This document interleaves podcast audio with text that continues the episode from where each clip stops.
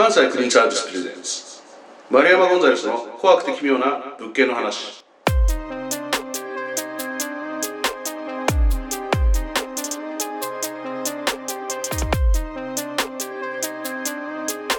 ジャーナリストの丸山ゴンザレスです。この番組では事故物件やゴミ屋敷など特殊な現場でお掃除をする企業関西クリーンサービス全面協力のもとその清掃現場で起きた怖くて奇妙なお話をお届けする番組です。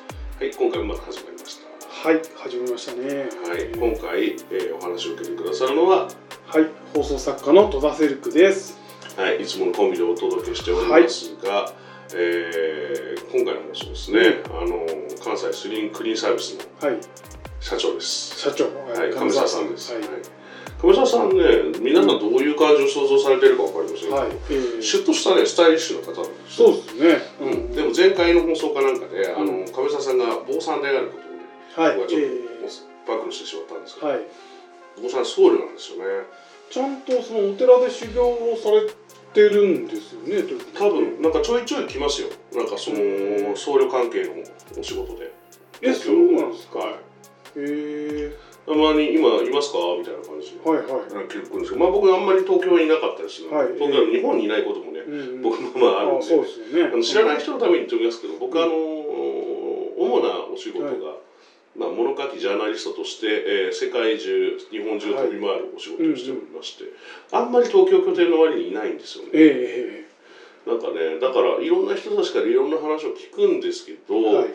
やっぱりその日本独自の問題とかもあれば、うんあのまあ、海外と共通する問題とかもあはいります。。えで今あの先進国では特にこう増えつつあるのかな地域的なものもあると思うんですけど、えうん。あの孤独死、の問題っていうのはうん。日本だけじゃなくて、うんまあ、世界中でもこの先増えていくかなという。感じですね。やっぱ核家族が進んでるのははい。日本だけじゃないので。あ、他の地域でも進んでるんでまあ日本独自の問題といえば独自の問題の部分はあるけど、うんうんうん。うん先進国やその現代社会はの中では割とありあありがちというかよく見られる問題なんで今回はそんなねあの孤独死に関するお話を、はい。まあ、あの関西クリーンサービスの社長ええの亀澤さんにしていただこうはい。と。思っております。ということでお聞きください。えー関西クリーンサービス亀澤さんです。よろしくお願いします。よろしくお願いします。本日はどんなお話でしょうか？そうですね。あの連続する孤独死おという題材のお話をしたいと思います。はい。孤独死最近多いですよね。はい。まあどうしてももう10人に1人が80代の高齢者になっているっていうねこの国ですから、どうしても孤独死は非常に増えていると思います。実際依頼されてくるケースでも孤独死は多いですか？孤独死はすごい多いですね。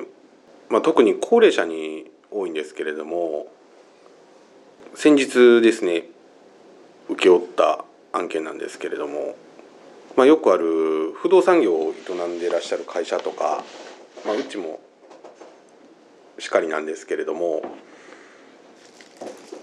結構生活保護狙いのこうワンルームマンションとか古いもう築年数それこそ40年50年超えて超えてなかなか入居者も募らないというマンションをもう生活保護でしたらもう家賃の取りパグレもないので、まあ、月々5万円前後は、ね、国の方から支給されるということなのでそればっかり生活保護の方ばっかり入れてるマンションって結構多いんですよ最近。で大阪市内にもすごい多くて、まあ、部屋数がそれこそ300400あるような結構大きいマンションなんですけれども、まあ、そこからの管理会社さんからの依頼で、まあ、お部屋の中で孤独死されているということで依頼を受けて行ったんですけれどもね。いつも通り、まあ、そこのマンションでよく依頼来るんですよ。高齢者ばっかり高齢者の生活保護ばっかり入れてるマンションなので。じゃあ依頼あった時はまたかみたいな感じなんですか？あそうですね。本当にそうですね。もう間取りも全部ワンルームでそこで3400ぐらいあるんかな？300部屋か400部屋ぐらいあるんですよ。結構大きいマンションで。まあいつも通り特殊清掃をしているとその管理会社の方が特殊清掃中に声かけてきてまた孤独死したということで隣の塔やねんけど今遺体引き上げたからここもやってくれっていうようなねすごい多いですね。であの今保険、まあ、うちも不動産やってるんで、ね、あるんですけれども分かるんですけれども保険会社も孤独死に対しても保険金出すようになってたんですね最近。で、まあ、上限は100万円までなんですけれども、まあ、中の入居者さんが孤独死されても、まあ、それに関わる特殊清掃であったりとか残地物の撤去ですね、まあ、その費用は保険会社が負担しますよっていうような。ですのでこう管理会社さんもその保険さえ入れておけば、まあ、孤独死が起きようが何もこうダメージがないので、まあ、余計こう高齢者ですね、まあ、生活保護の高齢者の方募って入れるマンションがすごい増えました。そういうところであの実際行ってみてこうもう間取りとかも分かってるわけじゃないですか。そうですね、見積もはいりする時とか、むしろもうあもう大体分かるもういくらだなみたいな感じになるんですか？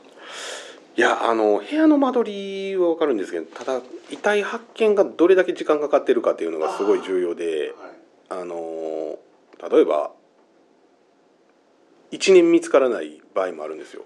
えー、そんなことあります？あります。まれにありますね。この間、まあ、物件ごとそこはマンションごと買ったんですけどお部屋ごとですけど死後1年経過してましたね。どうどうなっちゃうんですかね？死後1年経過もうミイラです。あミイラで発見されてただ匂いがもう取れないですね。もう1年経つとなかなーか。あーそうなんですか。普通のいつも通りの特殊清掃じゃ全然匂い取れないです。そうなると一気に見積もり跳ね上がる感じなんですか。そうですね。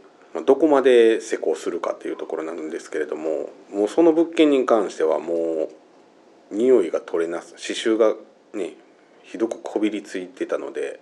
匂いっていうこびりつくっていうじゃないですか、はい。実際こびりつくんですかこびりつきます。そういうふうに1年ぐらい経った時ってもはい。うど,、どこまで変えるんですか？壁紙レベルではない？ああもう壁紙剥がしても壁紙剥がして、まあ、薬剤かけてっていうレベルではないですねもう下の壁のボードまで剥がさないとうわ。スケルトンまでいかないとなかなか取れないですね。そうなるとそのさっき言ってた保険だけでは賄えなくなってくる。そうですね。もう何百万ってなるんでうわなかなか保険では。まあワンルームとかでしたらねなんとかなるでしょうけど、うん 3LDK とか 2L とかなってくると面積が広くなるともう保険では処理できないぐらいのになります。その場合孤独死だから当然身寄りがいなかったりもする場合って、はい。その保険がこうカバーできないとなった場合って誰が泣くことになるんですか？もうオーナーさんですね。はい。そうかそうなってくるんですね。はいなんかあの孤独死の話ってやっぱり方々で聞くんですけどやっぱりこう社会問題としてある程度取り組んでいかないともうなんだろう個々人の負担だけではもはやカバーしきれないところまで来てそうですよね。そうですね。なんかあのーさっきお冒頭の方でも聞きましたけど関西クリーンサービスに依頼来るう中でも孤独死の割合っていうのはこの先もどんどん増えてきそうな感じですか？はい。もう増えていくと思いますなんかあのそういう、まあ、今後ねそういうの増えてくると思うんですけど生前に何かこうやっておくべきことみたいなのってあるんですか今度は。逆にこう自分が一人ですとなった場合、生前にもなんかこう事前になんか準備しておくようなこととか実際現場行ってる上沢さん的にはこういうのやっとくといいのになみたいな。あのーまあよくエンディングノートってね世間でありますけれどもあれを探されるご遺族ってたまにいるんですね。時々いらっしゃるんですね、うん。エンディングノート渡しといたからあのちゃんと書いてるかままずエンディングノート探してほしいとか。うん。大体書いてないんですよ。もう白紙だったりするんで。うん。であのすごい堅実で真面目な方だったらねそれこそ弁護士さんとかうん。司法書士さんにでも遺言状とかも作ってやってらっしゃいますけれども、うん、なかなか、まあ、自分が死ぬってな死ぬことを考えてなかなか生前整理そうですよねでまとめる方もなかなかいないですね。でもなんかもしお一人で暮らされてる人がいたらなんかあれですよね連絡なかったら何日なかったらあの見に来てくれとか、はい。何がしかそういうふうにやっていくようなのがあスタンダードになってくるかもしれないですね。そうですね。この先。結構僕個人的におすすめなのが、まあ、こんな使い方もおかしいですけれどもあの新聞って今もう大体ウェブになってきて、ね、スマートフォンで見る時代になってきてるんでニュース記事とかもそうですけれども。新聞購読者って減ってると思うんですね紙面での。で昔だったらこう郵便受けに、ね、朝と夕方にこう新聞が配達されて、まあ、読んでらっしゃった方多いと思うんですけれども結構新聞受けが満タンになってうん。あの孤独死が発見されるってケース結構ありますあそうなんですね。郵便受けがいっぱいになって溢れ返ってるからこの人このお家明かりついてるのに、なんで郵便受け誰も取らないんだろうとかねそれご遺体発見されるケース多いんで、まあ、新聞取るのっていいのかなって思う時はありますね。はい、うん、ある種こうそういう、まあ、アナログなやり方が意外と発見につながりやすいとはい。いうことですね。はい。はい。ということでちょっと社会問題になりつつある孤独死について今回は取り上げてみました。はい、孤独死のお話でしたが、うん。まあ、社会問題化しているというのはよくわかりはいますね。ええええで今の亀沢さんの話だとだからはい。一つの物件で、えー何人も死んでいくんじゃなくて、はいえーまあ、生活保護受給者の人が、はいええーいっぱい住んでいるマンションがあって、でそこで、あのーまあ、高確率で孤独死が起きるというお話でした。ははい、これでも確率というか、状況的にですね、あうん。起きやすいでしょうねとは思いますよねそれははい。ね。、えーそうですね。あとななんて言ってましたっけ？部屋数が300400とかはい。あるっていうのだからそれでね結構高齢者の方が住んでるとされると。はい、僕実はこのマンションうん。行ったことあるんですどんな感じだったんですか？普通うのん。大きなマンションですね、えーええいわゆるまあえーっとなんですか？まあ関西の、はい。えーっと都市部？都市部の団地っていう感じじゃなくて、はい。なんていうの、まあ、本当に大きなマンションって感じじゃあパッと見わかんないんですね。それが生活保護マンションだということは、あのボコッとこうなんていうか、うん。筒状のが立ってるんじゃなくて、うん。ななんか中庭みたいな中庭っていうか今手前が公園っていうかな感じのなんか広場的なのに囲まれてる感じのところなんで、まあ、はい住宅地というか普通に街中うん。超街中じゃないですけど。へえそのなんですかやっぱ生活保護感って漂うものなんですか？全く漂わないです全たくだでっかいのに、うん。その家族用のマンションじゃなくて、うん。なんだあのワンルームがいっぱいあるっていうことらしいんですよ。ああまあ確かにそれ言われてみると違和感感じるかもうんですね、それってつまりそのそういう生活保護受給者いっぱい数いるんじゃないみたいな感じ。じで取りっぱぐれないからっていうことみたいなんですよね、うん。今のお話でもそうだし僕がそのうん。そう現場で、ね、聞いたりしたやつもそうなんですけどあのただ生活保護受給者ってことは割とうん。あれですよね。あの、お一人の方がはい。多かったりするからええ。発見が遅れるっていうこともあります。えだからまあ亀沢さんとしてかいな、まあ、あの対処策の一つとしてね、えはい。あの新聞なんか活用したらどうかって。はい。使い方違いますよ違いますが、ねでも昔って、うん。えーその新聞がい。いっぱい取られていた頃、なおかつ、まあ、一人暮らしの独居老人が今ほど目立たなかった頃とか、はい。あのまあ老人に限らずですけど、ん。新聞みんな割と取ってる時代は、はい。確かに新聞めっちゃ溜まってるから異常事態みたいな。ああ確かになんか旅行に行ったか帰ってきてないかみたいなね。そうそうそうそういうのがありますよね。うん。うん、だからそういう使い方もなくはないかな確かにとは思いました、もちろんあの、まあ、一応ねニュースも見れ読めるしいいのかなと思いますけど、であの孤独死なんですけどはい。